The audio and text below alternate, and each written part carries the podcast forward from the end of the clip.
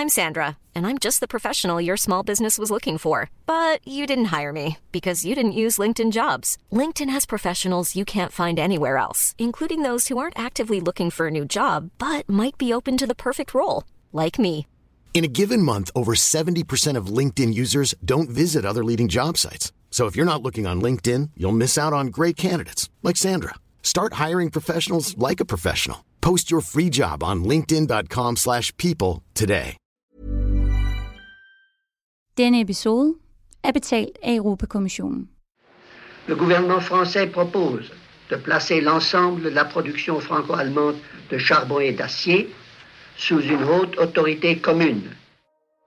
Det du hørte her var et klip af en 70 år gammel tale, som var startskud for hele grundlaget for den europæiske kul- og stålunion. Det der senere har udviklet sig til det EU, vi kender i dag. Robert Schumann, en ægte europæer, der blev født i Luxembourg og levede ved den fransk-tyske grænse det meste af sit liv, holdt 9. maj 1950 talen som fransk udenrigsminister. Her inviterede han til en fælles kontrol af kul og stål i Europa, som var de vigtigste materialer til våbenindustri. Og målet var at undgå en ny verdenskrig. Under et år efter havde Tyskland, Italien, Belgien, Luxembourg og Holland skrevet under på erklæringen. Og det var de første skridt mod nutidens Europa. Men Schumann-erklæringen er jo 70 år gammel. I dag er EU blevet meget andet end en kul- og stålunion. Hvis Schumann-erklæringen blev præsenteret i dag som en ny idé for et fælles Europa, hvordan skulle den så lyde? Det har Europakommissionen i samarbejde med Altinget bedt en række debattører om at komme med deres bud på. Og det er dem, du skal høre i den her serie. I dag skal du lytte til Malene Vinds bud på, hvordan talen skulle lyde. Malene Vind er professor i statskundskab på Københavns Universitet, hvor hun også er leder for Center for Europæisk Politik.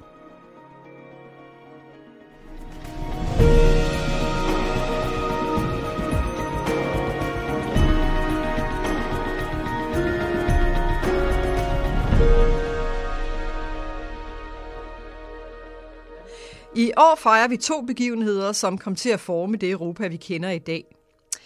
75-året for afslutningen på 2. verdenskrig og 70-året for Schumann-erklæringen, som kom til at symbolisere det første spadestik til det unikke forpligtende europæiske samarbejde, som vi kender i dag.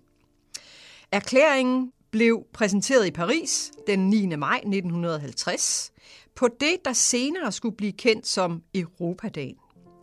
Den daværende franske udenrigsminister Robert Schuman stod fader, og målet var en helt ny metode at gøre de europæiske lande gensidigt afhængige på. Var de først blevet det, ville man aldrig, forudså han, se det formålstjenlige i at gribe til våben mod hinanden. Metoden gik ud på at bruge den fælles administration af kul- og stålproduktion til at binde økonomierne sammen. Verdenskrigenes redsler med millioner og atter millioner af døde unge mænd, civile krigsoffre og forfulgte minoriteter skulle en gang for alle være fortid. Visionen om et nært europæisk samarbejde blev yderligere cementeret med Romtraktaten i 1958.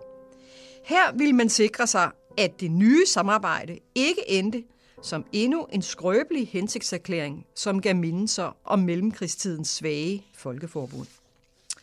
Der var således en dyb bevidsthed hos de involverede om, at det nye europæiske hus måtte være langt stærkere og dermed også langt mere forpligtende for de lande, der valgte at gå med. Ikke mindst skulle uafhængige overnationale institutioner sikre magtens deling og sørge for, at fælles europæiske regler måtte have forrang frem for de nationale, hvis der opstod en konflikt mellem de to. Kun på den måde undgik man ulige konkurrence baseret på snævre nationale særhensyn. Det betød også, at alle, store og små lande, virksomheder og borgere, var lige for loven. Det var ikke og blev aldrig de store drenge i skolegården, som kom til at bestemme over de små. Som årene kom og gik, fik vi både et indre marked, en politisk union, Schengen-samarbejde og en fælles valuta. Alligevel er det først med covid-19-krisen og den forventede historiske nedsur for europæisk økonomi på mellem 7 og 15 procent, at samarbejdet nu ser ud til at tage en kvalitativ ny drejning. Som den franske statsmand Jean Monnet pegede på, sker de største integrationsskridt i EU ofte under kriser, og covid-19-krisen var ingen undtagelse.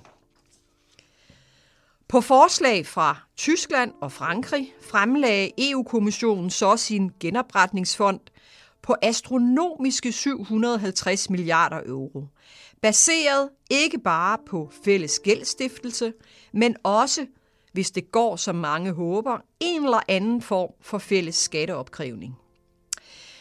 Det var ikke længere nok, at Model True, som man siger, med ad hoc opkøb af statsobligationer, når presset fra kapitalmarkederne blev for stort.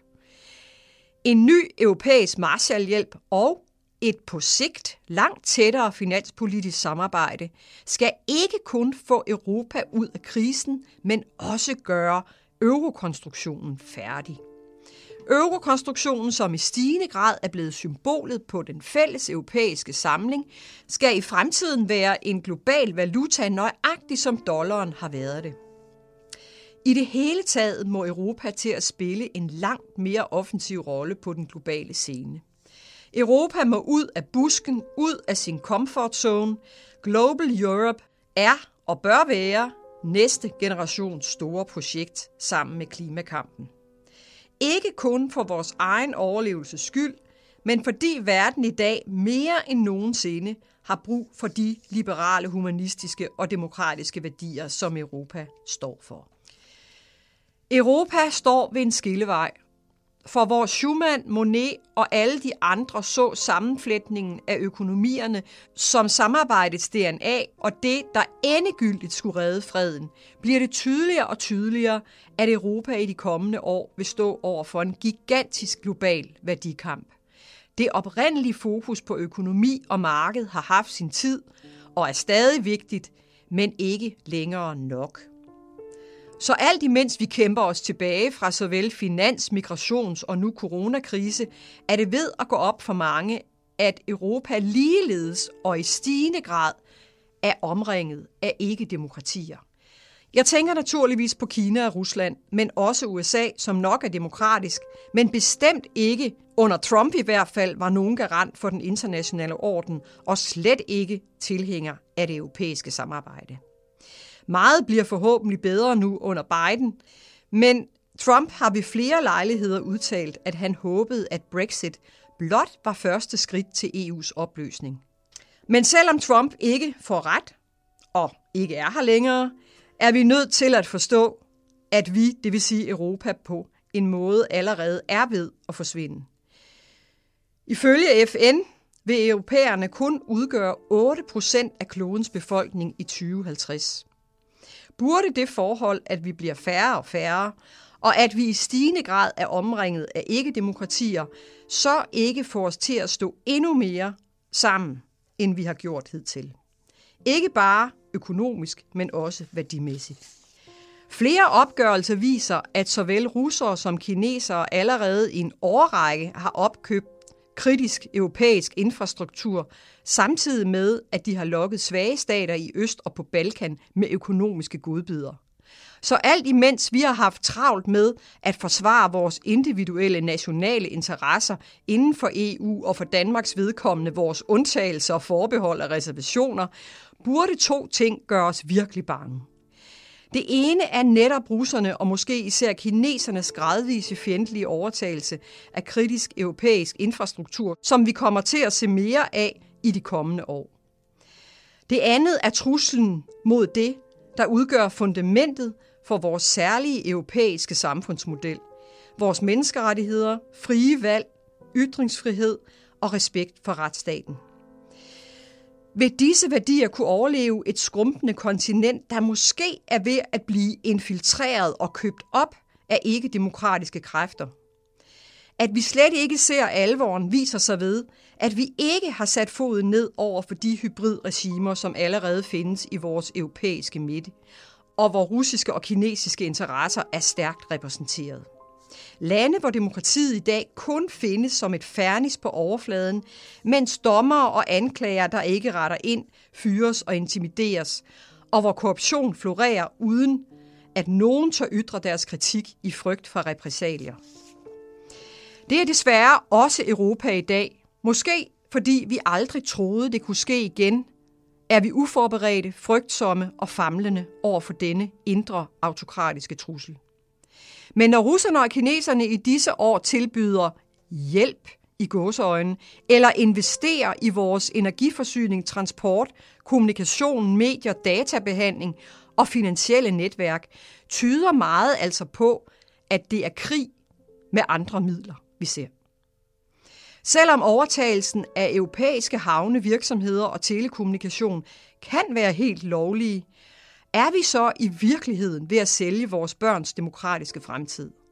Forståelsen af, at det reelt er denne virkelighed, vi står midt i lige nu, er Europas største udfordring i dag, og det er den, vi må handle på.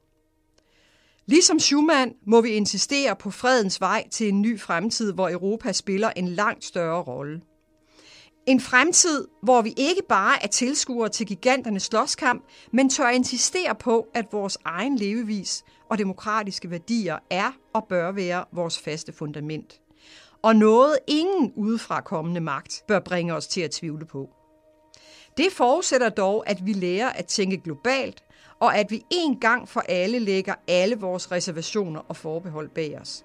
Som Tysklands forbundskansler Angela Merkel formulerede det under præsentationen af EU's nye genopretningsfond i maj 2020, alene har nationalstaten ingen fremtid. Slet ikke den europæiske.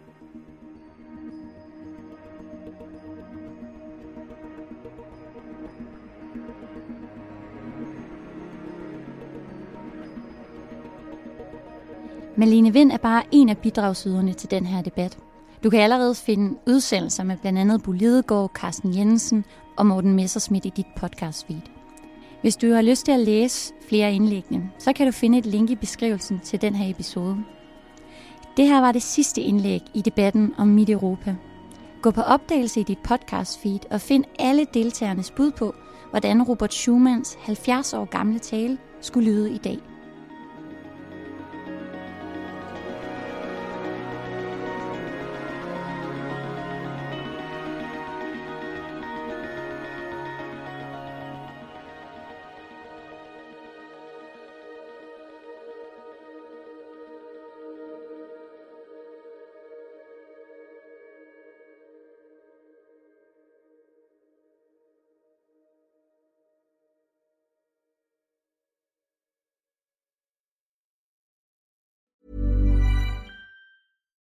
When you need mealtime inspiration, it's worth shopping Kroger, where you'll find over 30,000 mouthwatering choices that excite your inner foodie. And no matter what tasty choice you make, you'll enjoy our everyday low prices, plus extra ways to save, like digital coupons worth over $600 each week. You can also save up to $1 off per gallon at the pump with fuel points. More savings and more inspiring flavors make shopping Kroger worth it every time. Kroger, fresh for everyone. Fuel restrictions apply.